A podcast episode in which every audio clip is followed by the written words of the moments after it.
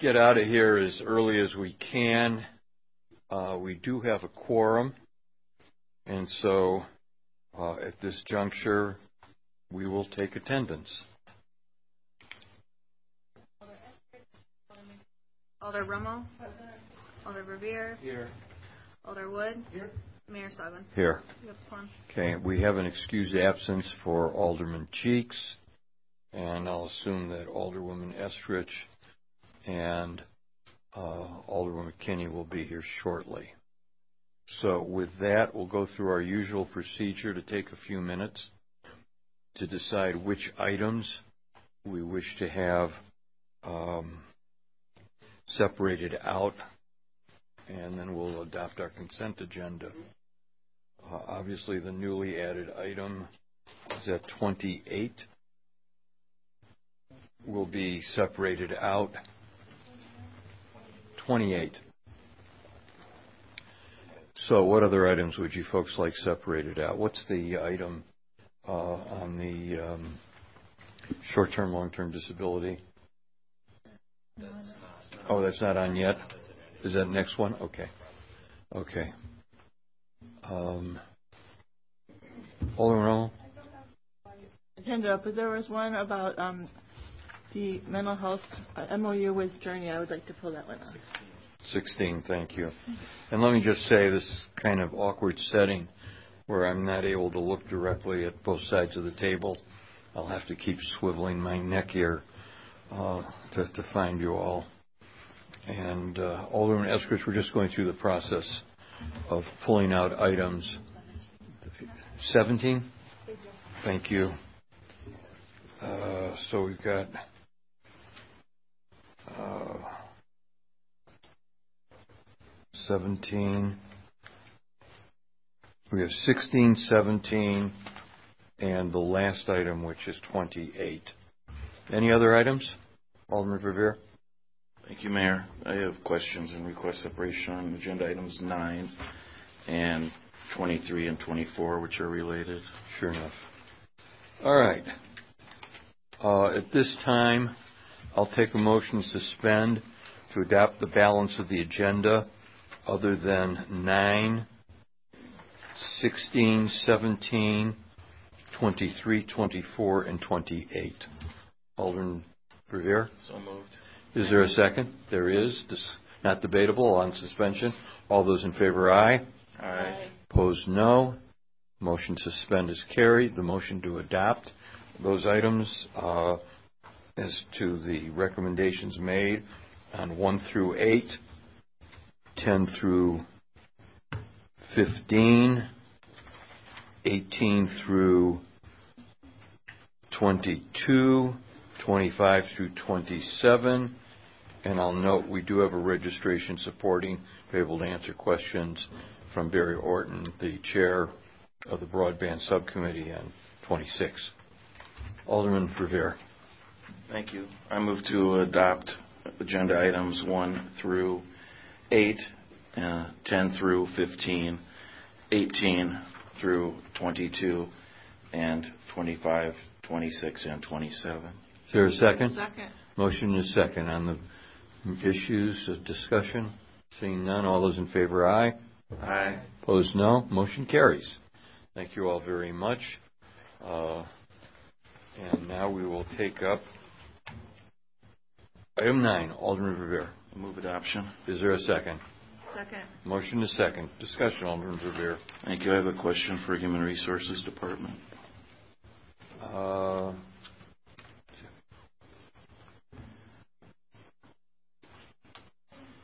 Hi. Thank you.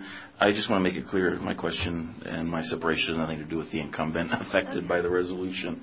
I don't recall ever seeing an effective date that is so many months prior to consideration by policymakers. Could you explain? And I know that the memo, the last paragraph of the memo says that the rationale is that this should have been at the October Personnel Board, et cetera. Can you elaborate on that, please, and why we're making an exception here, and is it precedent setting?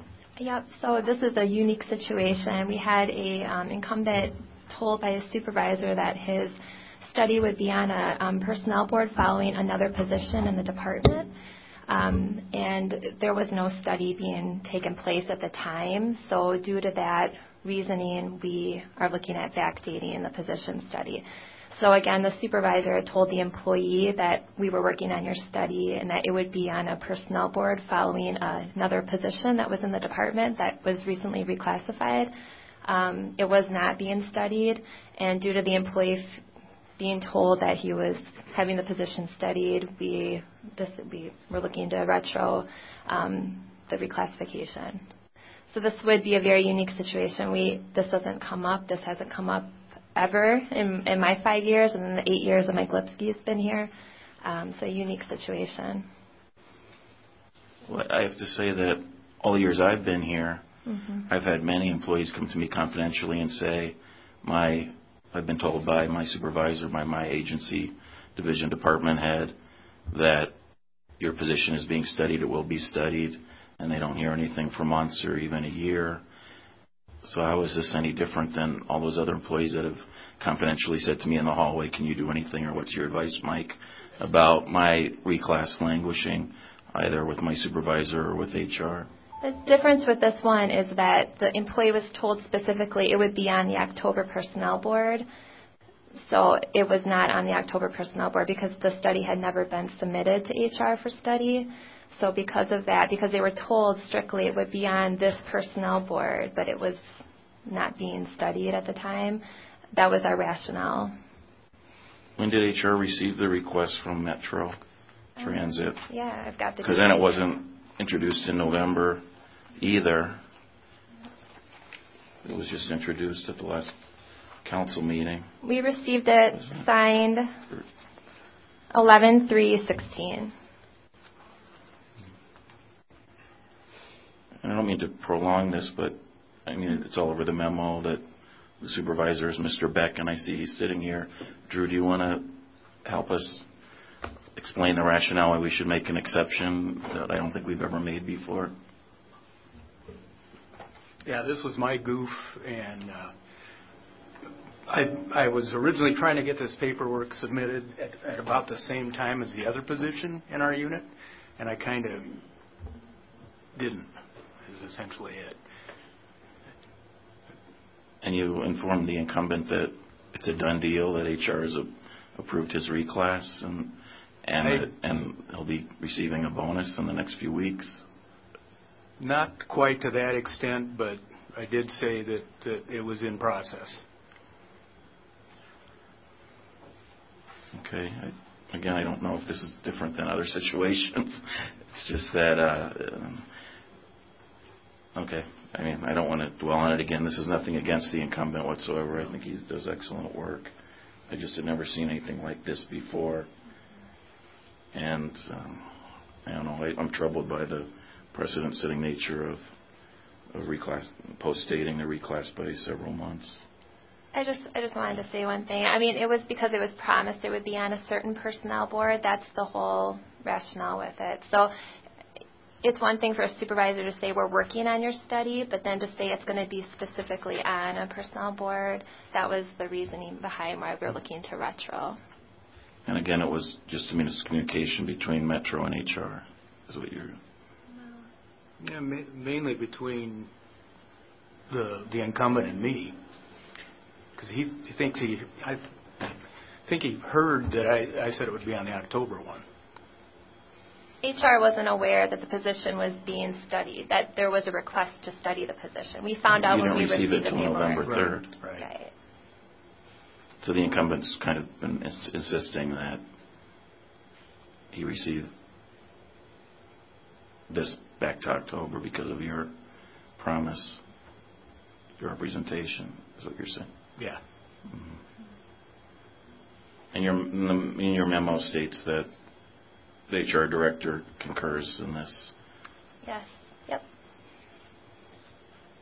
It's not. And there's no concern up on the 5th floor that this is precedent setting, and we might be seeing this more frequently. We would certainly hope not. I can't speak on what could happen in the future, but this is never happened before. I wouldn't foresee this happening again. It was just a miscommunication between a manager and employee. Mr. Beck is an amazing manager, and there's just some miscommunication. Yes, I'll say it for now the third time. This is not about the incumbent or about a supervisor, who I also think very highly of.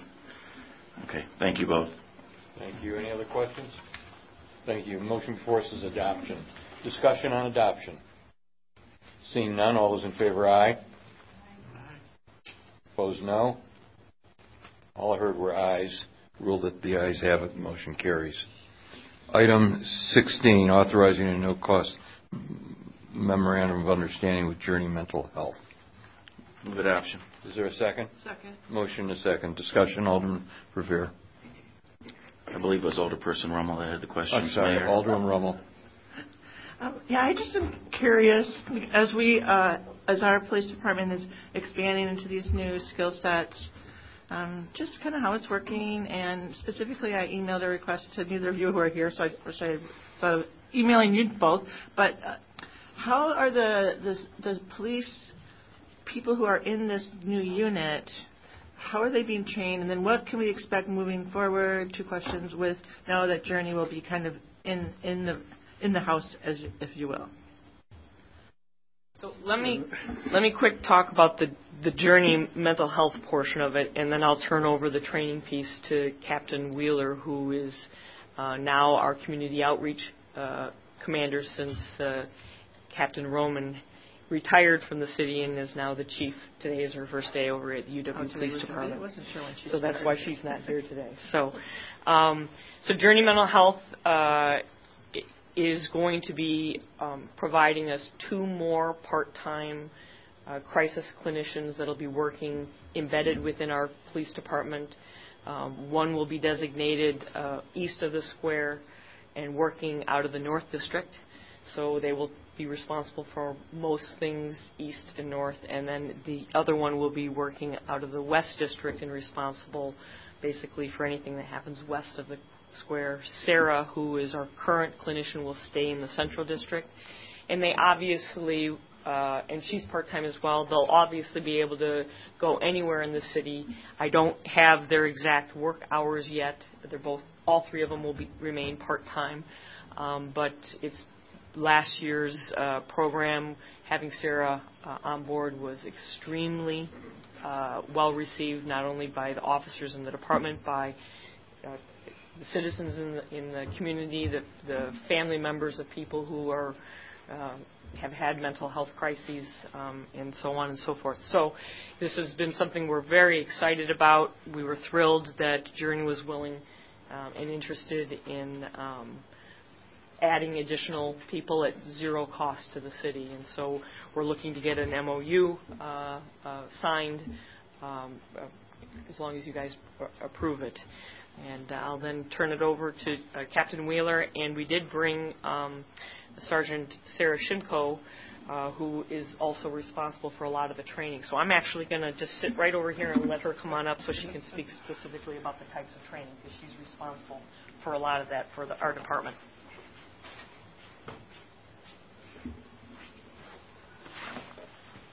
Hi. Did you want to speak to anything at this time? Sure. Well, currently there is not like a basic academy for the mental health officers, but there is an expectation that they will attend a critical incident training, and also that they will do mental health first aid courses. And this will take course, over the period of a year. Also, what they do every Tuesday, there's a meeting with all the mental health officers and our crisis worker, and they just go over cases, best practices, what they're seeing, and with the experienced mental health officers that are in there, that information is being passed on to the newer officers. So is that being codified anywhere, or is it we kind of learning as we go? Well, we're still new, so right, I know. We have a little bit here that we're trying to codify, and also what we need to do to bring people on board, but it's not soup yet. We are in great need of a supervisor, a direct line supervisor. I've written a proposal for the supervisor position. And although the full-time mental health officers have done an extraordinary job, without direct supervision. They've had a captain directing them when possible, but this is the only unit in our department that I'm knowledgeable of that doesn't have a direct line supervisor being able to synthesize the information coming through, divvy up the work properly, and give them appropriate supervision. So once we have that in place, it will be much easier to codify the different trainings, ensure that the full-time mental health officers are up to speed on the absolute best practices nationwide, and I believe we're very much at the forefront of this process and the fact of where we are right now, but this is just scratching the surface in what they could do. One of my responsibilities has been to lead the mental health liaison group. We've met once per month. The mental health officers come to those meetings, and we've had almost every month somebody from the community to come in and speak to us about topics. For instance, Meriter adolescent juvenile psychiatry came to one of our meetings recently. UW Emergency Room and Meriter Emergency Room representatives to ensure that we're working as best we can back and forth with the social workers at the ERs. Christopher Cole through the UW Threat Intervention Services at UW in terms of identifying ways that they identify different people who may pose a threat, and which sometimes can encompass folks with mental health issues and so forth. I could go on for a long time, but I want to know what you'd like directly from me. I just want to know that when we are training, you know, that they're getting, you know, they're building their capacity, as you say, and that I don't want to go to an anecdotal level because I would, but I think some of us are thinking of an anecdotal example, and so I just want to make sure that the people that are in those positions are getting training, and, you know, over time they will be, you know, better at their jobs in this skill set. And then the second and last piece is, you know, Captain Roman did an annual report, and I assume that that will be continued. Yes, I hope to continue. Thank you. And I'm really excited about this proposal, too. I mean, I think we need this, so chops and kudos to you. Alderwoman McKinney. Thank you very much. I was late, but this is the one item that I specifically wanted to speak to because I've seen it in operation. Early Sunday morning, a mother called because her 23-year-old son, a very aggressive, low-functioning, definite mental health issues. 3 police cars showed up, and the mother was pleading. She said, when you see him, he's not aggressive. He might have clenched fists. He's disoriented. And please, please. And the officer who was in charge was so very patient with the mother and collected all kinds of information and descriptions of the son and went out looking for him. Eventually, 30 minutes later, they found him, but was able to talk him down. And her fear is that they would really come full force with this young man who was low functioning and definitely had mental health issues, but they were very patient with him, talked him down, brought him back into a sane place where he was safe. And so I was so very pleased with the training and the patience that was exercised by that team, because it certainly could have gotten out of control had they approached him in a different way, but they did not. And so I did see that in action, and I really want to thank you for that. I'm very happy that you were able to have somebody tell you that they had an excellent experience. Our officers, even in our pre-service academy, receive an extensive amount of training when it comes to how to handle people in the mental health crisis. And our mental health officers are the people that put some of that on, and they actually provide that training for other law enforcement officers, the CIT model, our mental health officers, and some of our officers that have now gotten promoted are responsible for putting that on so that other law enforcement agencies can benefit from that kind of knowledge and training. So this is something that I'm thrilled to hear that there's good experience, and then going back to this resolution, having the Journey Mental Health people embedded in the department help us so that we can respond with their expertise when they're working.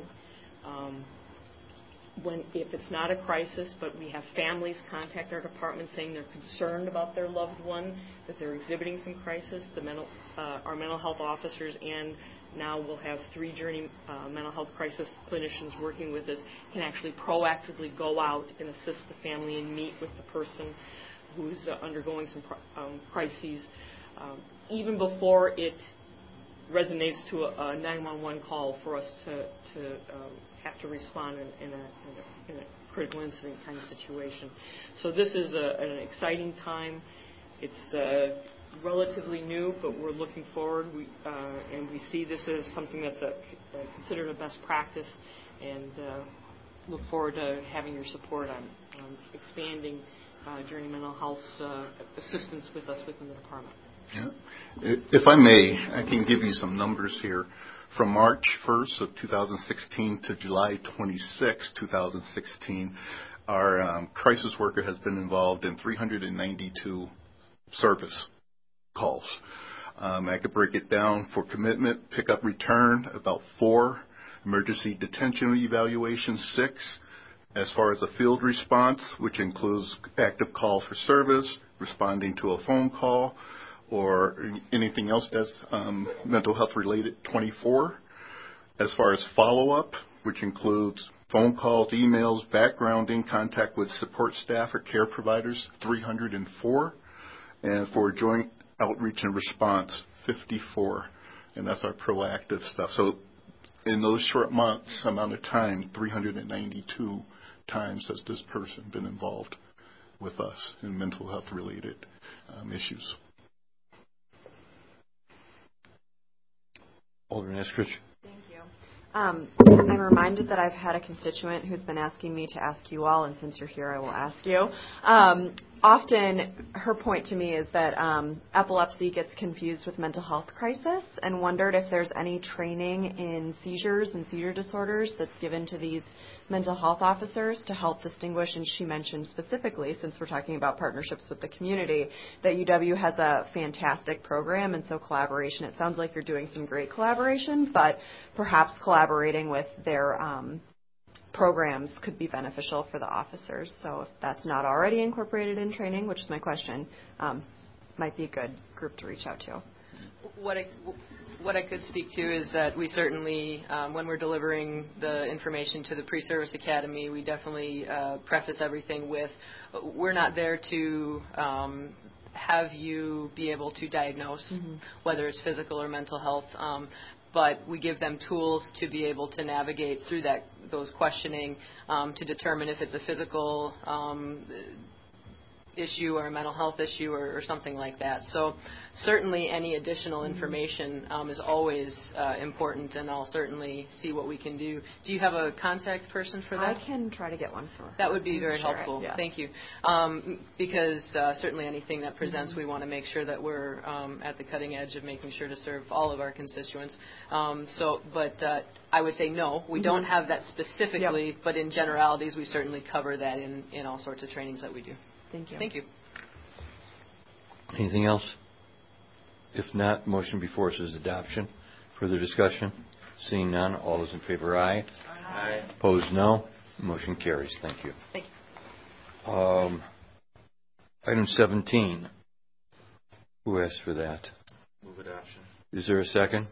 Motion is second. Discussion? Alderman Eskridge? I do have some questions. I don't, George, are they for you?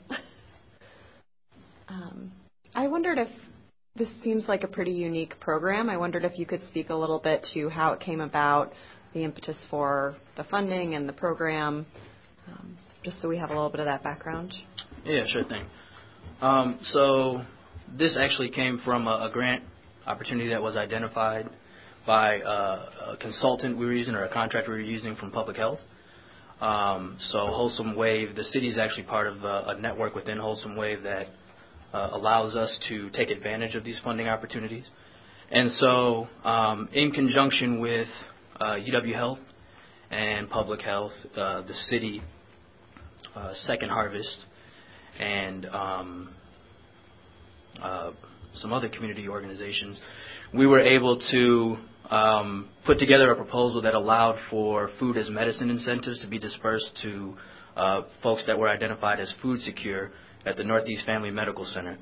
And so really the kind of the unique part of this program is that there really is no overhead for the program. So city staff and county staff was able to take on those responsibilities and allow for $18,000 in direct incentives to go for folks who were identified as food insecure, so they could use that money to purchase fresh fruits and vegetables from the Willie Street Co-op.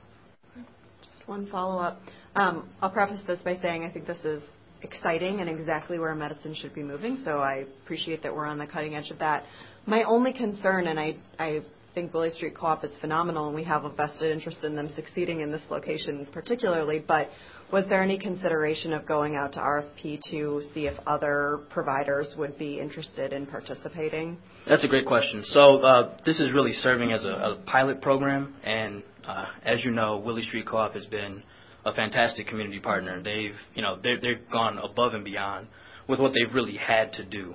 And so we're looking at this as a way, especially on the north side at a new location in a place where a void was created when Pierce's shut down, as a way to provide innovative or unique options for folks to really access fresh fruits and vegetables, especially of the high quality that the Willie Street Co-op provides. And so, again, it's not so much that those other opportunities are not available moving forward, but we saw this as, it's a relatively small grant amount.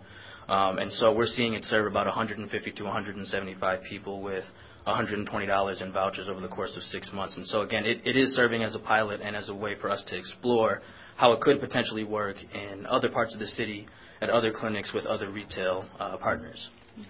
Thank you. Yep. Further discussion? Seeing none, thank you very much, George. All those in favor, we'll come to a vote. All those in favor, aye. Aye. Opposed, no. Motion carries. That takes us to item 23. Alderman Revere. I move adoption of agenda items 23 and 24. Motion. Is there a second? Second. Motion is second on 23 and 24. And thank you. Mr. O'Keefe anticipated coming forward. Thank you, Jim. Before I get to 23 and 24, I do want to compliment your office for trying to use as much plain English explanation as possible for the somewhat confusing new HUD guidance on CDBG funds. So I had to read those resolutions more than once, but I think I got it. So thank you to I think it was Sue Morrison for that.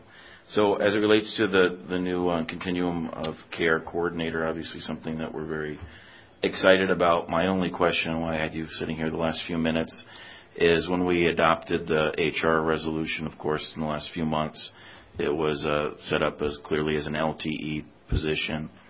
And then I noticed in the two resolutions and attachments to those that LTE isn't mentioned at all. And so I was curious, is this clearly still a limited term employment position? And I presume it is, but then the follow-up question would be, what are the odds that HUD would continue in this perhaps unknown atmosphere in Washington we're entering into? What do you think the odds are that we would continue to be successful in receiving the HUD grant in future years? So the answer to your first question is that, yes, it is indeed an LT position. It's contingent upon the continued availability of that HUD funding source. I can tell you that the odds of that funding continuing for a second year are 100%. We've received notification about our 2016 application that this funding has been approved, so this is at least a two-year position. Beyond that is anybody's guess. Excellent. That's great news. And where are you in recruitment? We are in the final stages of recruitment. We have a final interview, final and second interview scheduled this week. We have used, in addition to city staff, we have used representatives from the Homeless Services Consortium Board of Directors.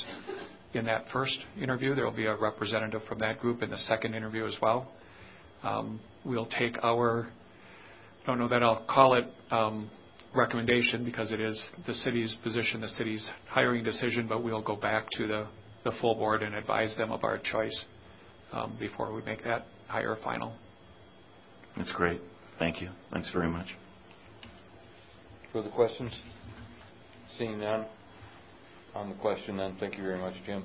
Come to a vote. All those in favor, aye. Aye. Aye. Opposed, no. Motion carries. Thank you. At this time, we'll take up 28. Motion, Alderman Revere. Thank you, Mayor. I move that the Board of Estimates go into closed session pursuant to sections 19.85 sub 1 sub E and 19.85 sub 1 sub G with Wisconsin statutes, which read as follows: deliberating or negotiating the purchasing of public properties, the investing of public funds, or conducting other specified business whenever competitive or bargaining reasons require a closed session, and conferring with legal counsel by the governmental body who is rendering oral or written advice concerning strategy to be adopted by the body with respect to litigation in which it is or is likely to become involved. The Board of Estimates does convene in closed session. Upon completion of the closed session, notice is hereby given that it may reconvene in open session to consider the item without waiting 12 hours pursuant to Wisconsin statute section 19.85 sub 2. Thank you. We'll have to have a roll call vote on this. All those in favor, aye. Opposed, no. We'll call the roll. Eskridge? Aye. McKinney? Aye. Rummel? Aye. Revere? Aye. Wood? Aye. Soglin? I don't vote on these, but thank you. Unanimous aye vote. We'll go into a closed session at this time. So if you guys can dismantle the video and the audio. You're good? Okay. We're back in session. Alderman Brewer. Thank you, Mayor. I don't think we have anything to report for the last agenda item following our conversation, so I simply move to adjourn. Is there a second? Second. All those in favor?